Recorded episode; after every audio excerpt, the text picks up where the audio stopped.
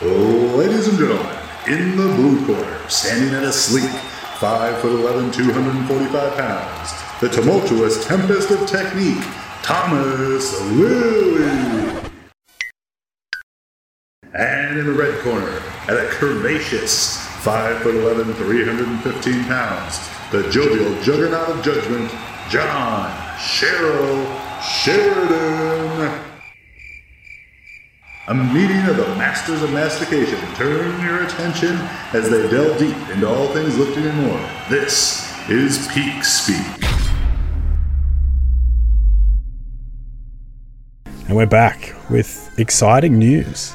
Yes, we are now professional. We have a sponsor for the show, which is awesome for us, but even more awesome for you. Indeed, because who doesn't love a sweet, sweet online shopping discount code? And in this case, it's an online shopping discount code that gets you delicious coffee delivered to your doorstep. From our good friends, Prism Coffee, who are four Canberra lads who I've known for a while uh, who've all worked in and around the specialty coffee industry for some time now, and now uh, out on their own. They've got a roaster, they're roasting beans, uh, and just generally kicking ass with delicious coffee. So, John, how do the people get this amazing discount you speak of? Go to their website, which is prismcoffee.com.au. Pick from the couple of different blends and some single origins that they've got. You can get it ground, you can get it in whole beans if you prefer to grind your own. They've got all of the options. Uh, and then you use the code PEAKSPEAK in the discount bit of the shopping cart, and uh, you'll get a sneaky 10% off, and it'll rock up on your doorstep in some amount of time. I don't remember exactly what it is, but I think they express post everything, so hopefully quickly. Perfect.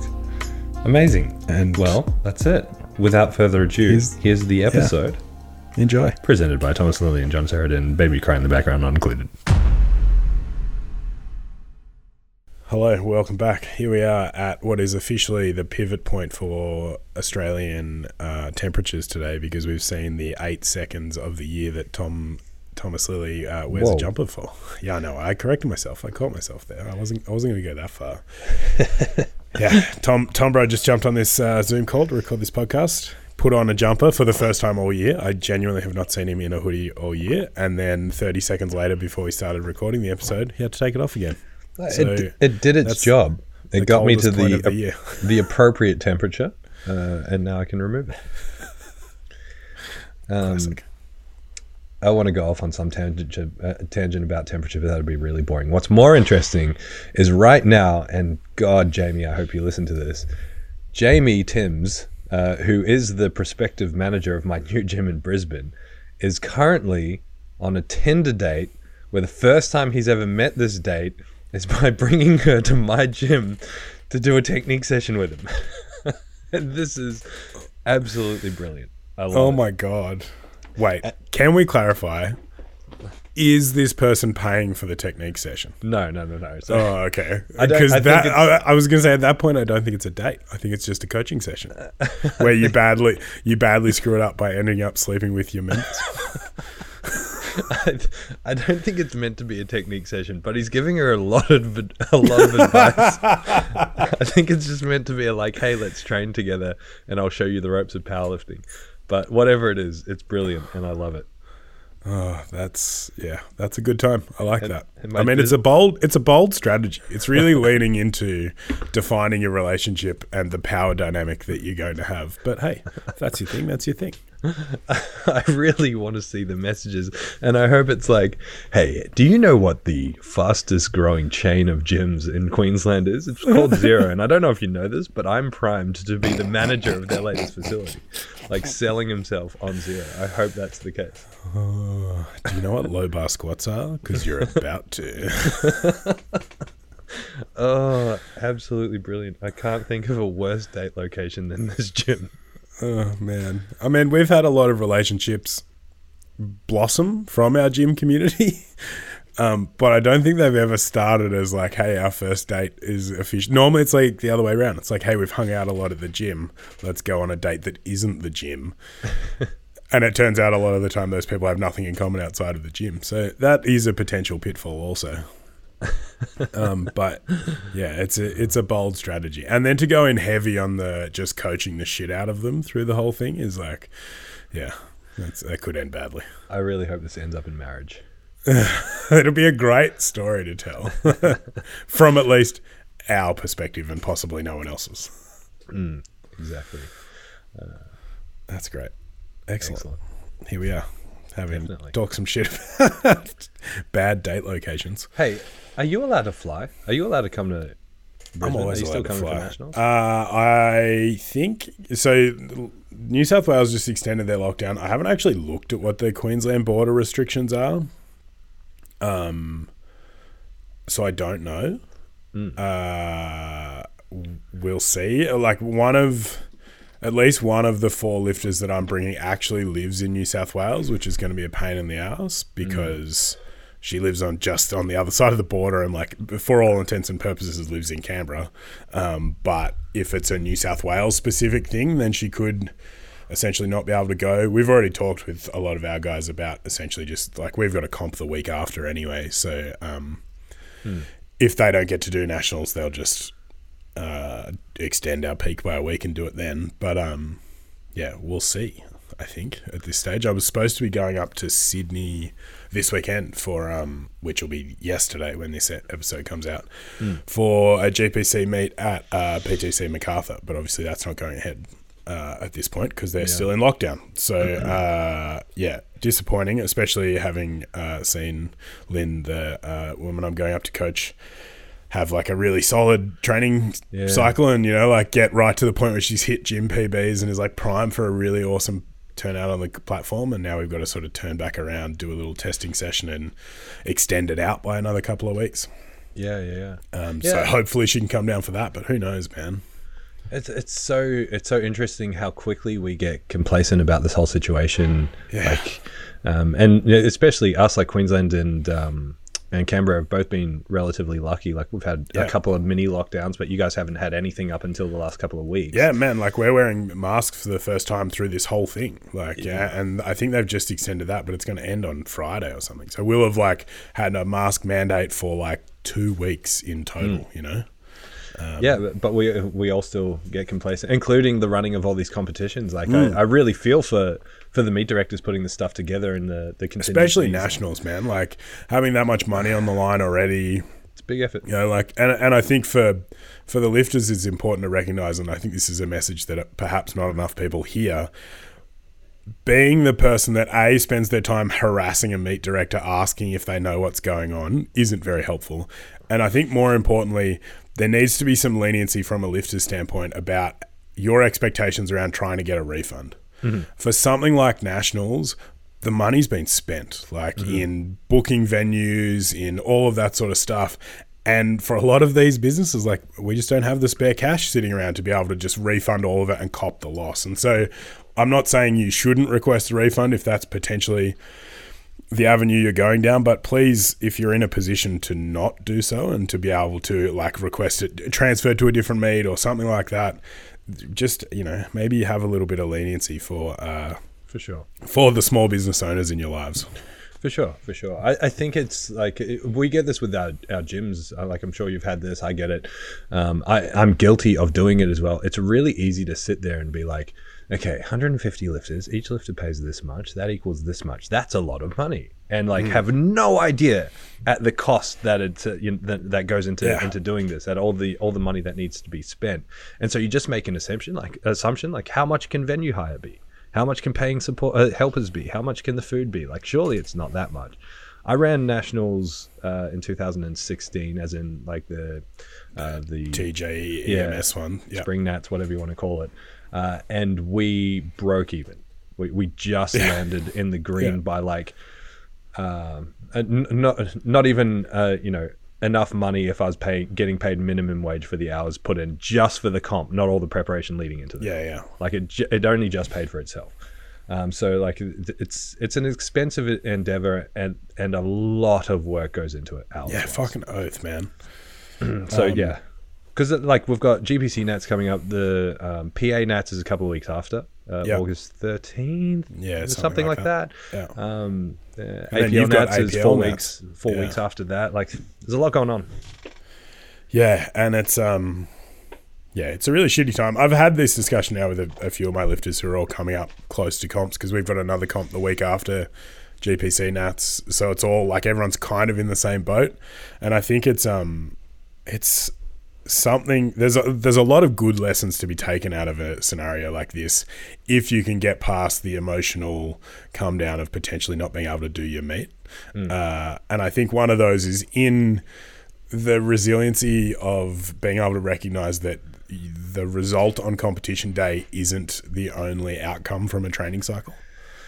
And and that you can uh you can still have taken a lot of really positive parts out of a training cycle, even one that's that's interrupted or or doesn't end in the way you want it to. I think it's a really useful opportunity at this point to look back on that sort of stuff and recognize that you can take a lot of value out of this without because in the end like the time you spend in training is infinitely more from an hours standpoint than it is the time you spend in competition. And so, if you're only taking your successes and failures on the platform, I think you're uh, missing out on a big chunk of the the real positive to come out of training.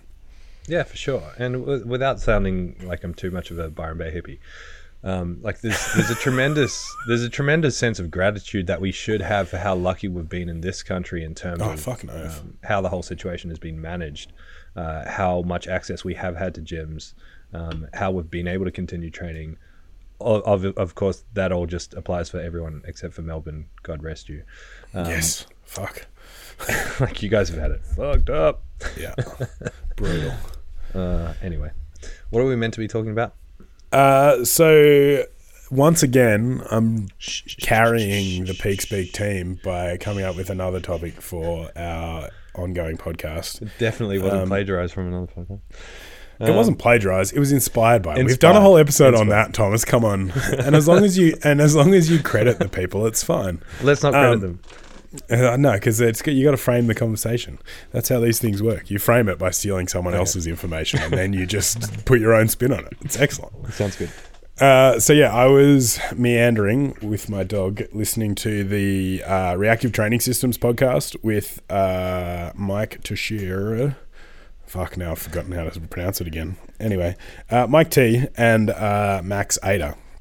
Max Aita works for Juggernaut Training Systems, uh, and he was talking about his experience as a competitive weightlifter training under a the like proper Bulgarian method, and not like the I made this up on the internet Bulgarian method, but like he was actually coached by um, Ivan Abadjiev, who was the Bulgarian method, um, and one of the really interesting points that they made that I thought we could talk about. Uh, because they kind of only really glossed over it briefly, but the the idea of the culture of a coaching system or a or a coaching strategy, and in their case, like Max was referring to it as a a strategy rather than a system because system doesn't necessarily take into account all of the factors outside of the program itself and that's kind of what he meant by like culture as well. I, I think uh, in that you know the part of the Bulgarian method involved paying off the right officials so that all these lifters could pass doping tests and you know all of those sort of aspects but then also the mentality behind the training itself so in that particular instance max referred to this uh, this like idea that they had called krushka or s- or some bulgarian word like that that didn't have a literal literal translation but essentially meant the idea of like sandbagging your efforts in a way that allowed you to survive the brutality of the training program itself. And I think that's the point I'm most interested in talking about because I think there are a lot of examples of uh, types of people who end up training under a particular system or methodology that lends itself to their personality. And I've experienced conflicts in, not like conflicts as in arguments or anything, but conflicts in the way I present my training model and, and the model that I use for coaching people with people who've come from a different model or a different system. And there's been a bit of that uh, essentially incongruency in our in our discussions and processes and, intentions early on in the piece, and sometimes that resolves itself, and some sometimes the resolution of that is, hey, this coaching relationship is going to come to an end, uh, and both of those are fine. But I think there's a lot to be said about it, basically. Yeah, I mean, like I love that. I love that distinction between a system and a strategy. Yeah. um, and and the, the even the, just the notion of attaching culture to uh, you know a training system a training methodology you know that because it exists and if anything it's uh, it's almost like an essential um, from a business perspective uh, for, for continued growth uh, yeah. uh, maybe it's not completely essential, but it, it certainly creates the sense of community and cohesiveness that helps Yes. drive growth. Like the the immediate thing that came to my mind when you were talking about this is uh, CrossFit. And the Yeah. a big part of the reason why CrossFit blew up so much is because of shared pain. Like I, it doesn't matter. You're on the other side of the world. I can talk to you about like the Grace WOD. If it Yeah, was it yeah, Grace? exactly. the- Yeah, like the, Grace. There's a whole bunch of women's All- names and a bunch of other ones, but uh, like a named workout. Where it's like, hey, Yeah. I've done that experience. Exactly. We can share in that pain. We know what it's like, like, and regardless of our differences in our work and our life and our culture and our religion, whatever, Yeah. we can communicate and share on this level of pain and experience. And, that's like, what makes it uh, broadly accessible as well. Like uh, an off the street person doesn't understand what squatting 400 kilos means, but your average off the street person's tried to do a chin up before and seeing some shredded person banging out a million chin ups at once, you're like, wow, that's really impressive. On a way, in a way that they don't have that recognition from for something like powerlifting. Hmm. Yeah, I, I have this weird, unique lived experience of it at the moment as, as Zero continues to grow. And like, especially I look at Zero up in Mackay, I don't know most of the people there. I think Yeah. they're at 180 members, and I maybe Fuck, know that's like crazy. I don't know, five percent, if not less than that, from the original Mackay crew. And so I see them, you know, doing these things that I've created and and using systems that I've created. And I look at that and I'm like, that's really fucking cool. And it just sort of highlights areas that I've I've uh, not paid attention to in my own, like say, online community where people have become friends and there'd be no other reason for them to reach out to each other and they'll see something like here i am doing my x exercise which may be a little bit more unique to zero like we when we program tempo it's always on the concentric. There's always a tempo concentric. So someone can see that and be like yeah i did those today. That sucked. And regardless of how different they are and whether they would ever communicate now they are. And then that creates a team. And then other people join in. And now like i'll go to a comp and there's a group of zero people who i haven't coordinated helping everyone out it's like Yeah. where did this come from? I didn't i didn't coordinate like that like i used to have to say hey can you help me do this and this and this? They're just there. And you'd get it all the time. Like go to any of your comps there's a group of Burley people doing everything they need to do and you're not doing any instructing or saying hey no go do that. You've already done all that. The foundation's laid and now because everyone's connected on this level of Burley and i know that's outside of the training but an example of how this culture stuff infiltrates what we do it's fucking Yeah. cool. Oh, and man, I think like uh that idea has been spoken about for a long time because it was what it's what put people like you and I in the positions we're in. You know, was was developing these gyms that, and it's it's sort of an extension of the CrossFit thing, right? Like you said, it it came from this shared pain thing, and then we ended up with these gyms that are like ours, that are you know small micro to small businesses at best and have you know less than a couple of hundred members for the most part who all know each other well who've all been through this same or very similar experience despite all of these different backgrounds and um and it's the thing that continues to make community gyms like ours be a viable and ongoing part of the fitness industry. But I think from a, a coaching standpoint, I think people neglect, whether intentionally or otherwise, the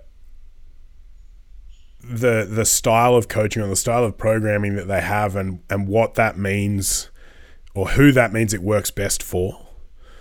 Uh, so the example I gave to you before we started recording was like the difference between someone who has maybe come from like a, a Westside style max effort, dynamic effort background, where almost always, in my experience, those lifters are the ones that uh, happiest listening to really heavy music all the time. There's a lot of yelling and screaming and getting amped up, and they just lean into that, and that's great. And if that's your thing, that's your thing. And then you have someone who comes from perhaps a more data driven, methodical, analytical approach to training, then you're going to get uh, two very different personalities. And I think there's a lot to be said for as a coach, recognizing the type of personality that you're dealing with and perhaps being flexible enough in your methods, but solidified enough in your principles to be able to create a program that works better for them mm. than to have something that is just, oh, this is how I coach people. And if you don't like it, go away. I think there's a, certainly a, a, a part of your coaching that should be that, but there should also be some flexibility within the system, I think, itself. And that's where it becomes more of a strategy than it does a system that allows that sort of thing to develop. Yeah, and I mean, like I'd go further than that, and, and again put a business spin on it. If you're not willing to do that, I'd say you, you're you're stupid for not doing that. And what I, I mean, that sounds harsh, but what I mean by that is if you like exactly as John just said, it's about like taking the principles and bending it to the individual and recognizing that like subtle differences in how the principles aren't apply isn't going to diminish the quality of the principle. Still going to drive progress and you can change the way that that looks.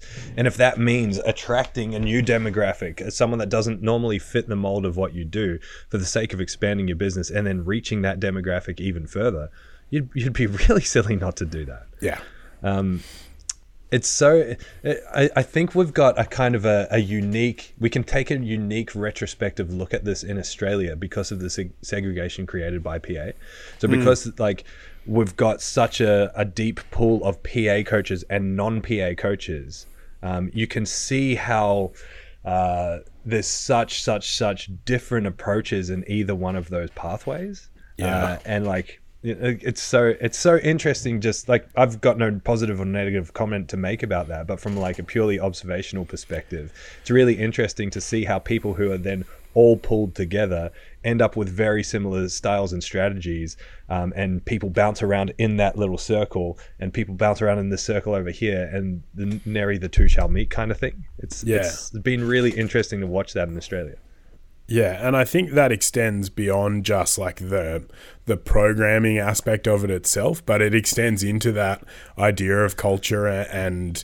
and and those sort of things because you have people in my experience at least people more on the that have come from more of the non-PA end of things probably lean a little bit heavier into the hardcore end of yelling and screaming and being at that end of the amped up aspect. Like that that is a huge generalization for sure. But at least that's my experience in terms of the people that have come to our meets and that sort of thing. And uh, then seeing the other side of it being that slightly more analytical, you know, thought out, methodical approach to training, I, I find it really interesting to look at the types of people and see those that thrive within the approach that I predominantly use. And then I find it I find it interesting that you can add or take out very small, relatively minor things into a training program or training system that then allows that lifter to suddenly thrive in a much more beneficial way. And it can be as simple as like, oh, you're someone who needs semi-regular exposure to something really heavy. All right, mm-hmm. cool. Well, we can like we can give you that, or we can give you that opportunity to push an AMRAP in a exercise or, or scenario where it's not going to be detrimental to the rest of your progress. Uh, I think, like like I said before, and, and like you uh, added to the the rigidity in your approach can potentially just be the downfall of your business. Mm. I, I think the coolest thing about like this whole this whole discussion around culture is it's something, you know, like a. I, I've, I've said a statement, and I'm pretty sure you've said this, and a lot of us in our positions have said this over and over. Like, I say the statement of like, I've worked really hard to create the culture and the community that we have at zero Yes. And and having this conversation right now and reflecting on that statement, I have worked hard and we have a great culture and community at Zero, And you've worked your ass off and you've got a great culture and community at Burley. And it's like, did we actually work hard to create the culture or is that just an extension of ourselves? Like, because yeah. I, when I think back at it and I think uh, more practically, what did I do to create the culture and community here? I trained, I was on the floor. That's, that's all I've done. I've just been me and trained to be on the floor. Yes, it's evolved as I've put more mindfulness into like how I have to be as a leader, um, yeah. the decision making process, separating myself as you know. In the olden days, I was a friend slash coach and now I'm much more a business owner slash leader and like that separation took took some thought and effort and all that sort of stuff but the cool thing about culture is that it is really just an extension of your personality yes there should be some thought and effort that goes into it but most of it's going to be organic Yeah. And that's that's the really interesting thing. Having watched, you know, you and I have been around and been successful enough to continue to be around for long enough to have watched a lot of gyms fail. Uh, and often those gyms have failed, in my experience, at- or in my opinion at least, as a direct result of the culture that has been created by the person at the head of it. Uh, I can think of plenty of examples that were ridden into the ground in a fiery mess by the person at the front because they had an attitude or made decisions that put them in a position where it became a very divisive and no longer particularly acceptable, uh, accepting environment for people to be in, and suddenly people walk away. You know, and I think, uh, like I, I talk about this semi regularly, but I remember looking back uh, looking back i remember talking to uh, my partner relatively early on in the owning uh, oh no actually it was it would have been in the ptc days. So when i was just managing the gym um, but uh, for all intents and purposes i owned it. Like i made all the decisions. I ran the place. Uh, i remember coming home one day and still very naive about the whole thing and saying to uh, my girlfriend like oh i met this new person like potential new member nice enough person bit weird and like it was just a sort of flippant offhand comment that I, I meant nothing by and she stopped like just stopped dead in what she was doing turned around and was like you're all a bit weird and i was like oh yeah that's She's like right. a really that's a, that's a really good point. Like we are, we're all fucking weird in that we all choose to do this really incredibly artificial thing that evolved from the fact that we should be hunting and gathering, but actually we all sit at a fucking desk and scroll through Instagram, and like all of that. And since then, I have I've made a real not concerted, but uh, it was like a switch in my head where I, I just fucking lean into the weirdness. Like I'm I'm way more about that now. I'm way more about people being whoever they want they want to be and providing an environment that allows people to do that. And that's why I talk about this idea. Like we're not a we're not a powerlifting gym. We're a performance gym. We're, we're about training for whatever it is you want to train for. Strength is in the name because I believe strength is one of those fundamental characteristics that is a part of the identity of, of the gym itself. But ultimately, it doesn't matter what you want to do. We're all just in this together. It doesn't matter who you are, where you come from, how good you are. It's about just moving forward, and that's ultimately, like you said, become that they're they're my values, and so they have then become the gym's values that are then, like you said, an extension of who I am. And consequently, we've had some people that have left, and we've had some people that have come and are never leaving uh, because they've found a place that they feel happy and safe. And I think from a from a, a lifter's standpoint, finding a a coach and or a community of people that you feel safe and comfortable to be yourself in is ultimately going to be the biggest part of success in your training endeavors. Yeah, yeah. I mean, it's like you always talk about the, the whole third place thing. I like Yeah. to look at it as, as like a Venn diagram with like, you know, lifting weights right in the middle. It's like we can have so many things Yeah. intersecting and like just be just be bound by uh, like fuck if if any if we went out on a massive group excursion with all the members of the gym and people wanted to talk to me about what I'm really interested in like be like oh yeah bro like uh, I went out on the weekend I had all these craft beers. I'm like that's cool. Do you want to talk about dinosaurs? Like no one's going to want to talk to me about dinosaurs. But that's what I'm into right? And it's like yeah but if you want to talk to me about lifting weights yeah I can talk about that all day. And that's kind of what's binding us all together. And um, uh, yeah, I mean, like it's it's such a cool part of of of doing this is that that that culture happens organically because of that central part. And Yeah. I mean, like when you when you see a completely alternative or um, to you cringy or you know completely backwards uh, culture that conflicts with what you do, but you can see the success of it. Like you look at someone or, or a gym or whatever, and you're like, how do they have a following? How do they have people giving them money? It's because they've created culture around what they do, around who the person at the head is, and and for, you know, there's there's all these like sub niches and subcultures that just find each other and it works. Yeah. Yeah, and that's the thing. I th- I think increasingly as I mature as a person, I've recognized that ultimately I just don't give a fuck what you're into. Just do your thing, and if we've got common interests, great. If we don't, great. Just don't be a dick. Uh, Yeah. And I think, yeah, that's probably the take-home message. Yeah, but like, how fucking cool is that culture though? Like, it's Yeah. like you're not gonna fit in here if you're an asshole to everyone else. If you're Yeah. judging that person for the way they dress or who they're dating or whatever, you know, you're not gonna fit in here. That I Yeah, mean, man. that's that's a fucking awesome culture. and that's why we've been in a position where I've never kicked anyone out. Hmm. Like in fuck, it's like eight years nearly. I've never had to kick anyone out. I've got a, a handful of people that are not welcome back anymore, Mm-hmm. um, but no one's ever been booted because I've never had to boot anyone out because the people that don't fit into our community have very quickly figured that out, Hmm. which is great. Like that for me is the ultimate uh, the ultimate praise of the community itself is that it self selects the people that fit. Uh, and not because we're all cunts to the people that don't fit, but actually just because they recognize that their attitude is perhaps counter to what is the common narrative. And so they find somewhere that they're more comfortable. And that's great. Yeah, it's so good.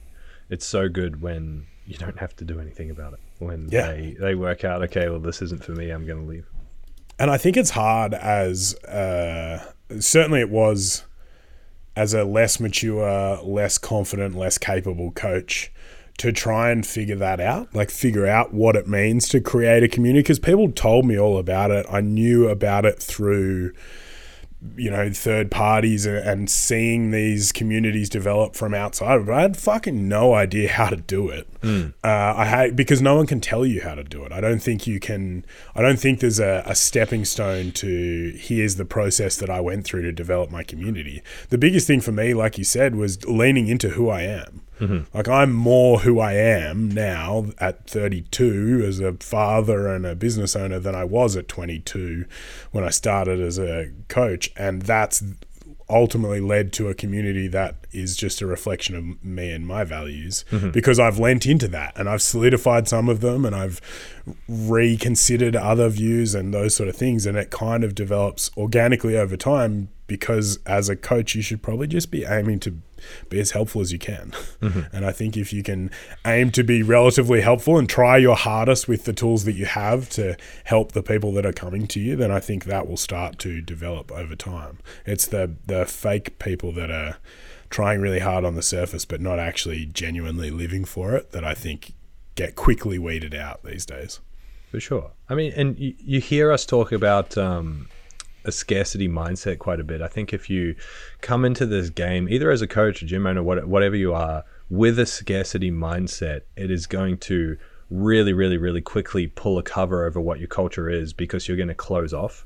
Like mm. if, if people leave because they don't fit the culture that is is built around you, you're going to start to ve- be very cagey about your culture.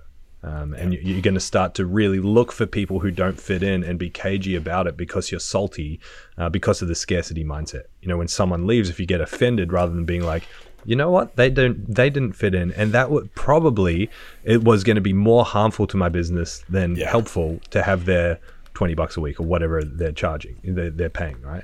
yeah um, as soon as you start to you know create that sense of acceptance around like i'm not going to get every lifter in the world. Uh, people aren't all going to want to train here. You become a lot more confident and secure in what you have. Yes. And that makes you so much better at selling. Yeah. If someone comes in and you're just like this is what we've got. Check it out. Look how great it is. Look how much everyone loves it. Yeah. that's like contagious. People want to buy that. If you're like Yeah. you know this place isn't for everyone you know like we've had people come and go um, so you really have to be the right kind of person to train here that doesn't make it sound exclusive it just makes you sound like an asshole Yeah. And man, the thing is, like, I've, in having conversations with potentially new members, I've had people join or, or, like express interest in joining. And in talking to them in that initial consultation, decided they're probably actually just not going to work for us. Like mm-hmm. it's it's because actually your goals don't align with how we do things, and and what you want out of this process isn't reflected in the offering that we have And so I've told them that we're not the right fit. And I think that has only something that I've been able to do in the last handful of years because I'm, like you said, much more confident in the product that we offer. And I have a much better understanding of who it's best for and what it's aimed at and what the requirements are from a like it's a two-way street right? I'm not here to just do everything for you because that's not how our product works. This is about you engaging in the process and, and being able to be a part of it. And if you're unwilling to do that then we're just not the right place for you. I don't want you to be here because i'm going to have to put all this extra effort into trying to get you in to engage with something that just doesn't work for you. Hmm. I And think I think- makes. Oh, you, yeah, you go. I was just going to say that I think that only comes from experience and confidence, right? Like I'm just now much more confident in what our product is and how we do things, so I can recognize that early on rather than it being a like, oh, you're six months in and you're unhappy, and then you leave because you're unhappy with the product because actually the expectations were too different to begin with. There's so much power in um, if you can continue to do that as a business owner uh, and do it in a way um, that helps the person. There's so much power in that in terms of like Oh, dude, rec- and like recommending being- other people's for gyms sure, and like, like, being able to say.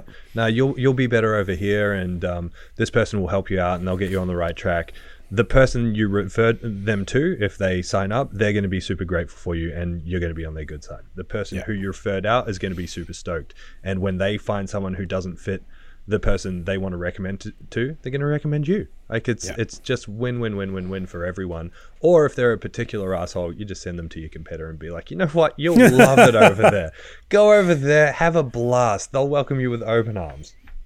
So again, I, I I look back on um some of the interactions I had with my girlfriend early on in the owning running a gym process, where she's never been a part of an environment like this because lifting's not her thing and that's not what she does. Uh, so has not experienced the community aspect of the gym.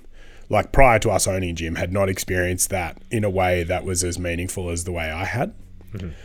Uh, and so I was very firm in my ideas early on about like that person's not the right fit for our gym, and so I'm not going to pursue the relationship. Like they've expressed interest, we've discussed it. I've said, look, you think about it, come back to me, but here's my recommendation, and I've just not pursued it because it's not worth the effort. And I recognized that pretty early on, and we had a lot of pretty big arguments about this um, because from her standpoint, I was saying no to more money but whereas actually what I was doing was saying no to someone who didn't fit with the culture that we were aiming for.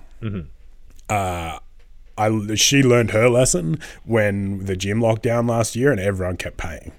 She was like, "I'll never question you again." Like that was the that was the lesson I saw from an external standpoint. And I think it's easy if you've never been a part of something like a community gym to not see the value in it until an event like that puts out like she said it like openly to a bunch of our friends recently like yeah i'll never doubt him again. Like he, he was right. He made all the right decisions and every aspect of that was right because that's what got us through that.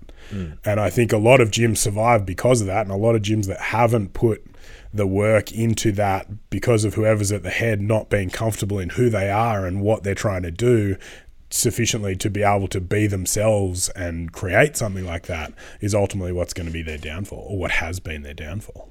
For sure. The only gyms that survived that kind of event and will survive that kind of event are the gyms with heaps of money, so big box chain, or the the gyms with great communities like ours. Yeah. Um, and so thank you everyone who's been a part of our community. We couldn't have done this without you. Yeah. Fuck oath. Sweet. That's all I got. That's it. Sweet. All right. Goodbye. See yous.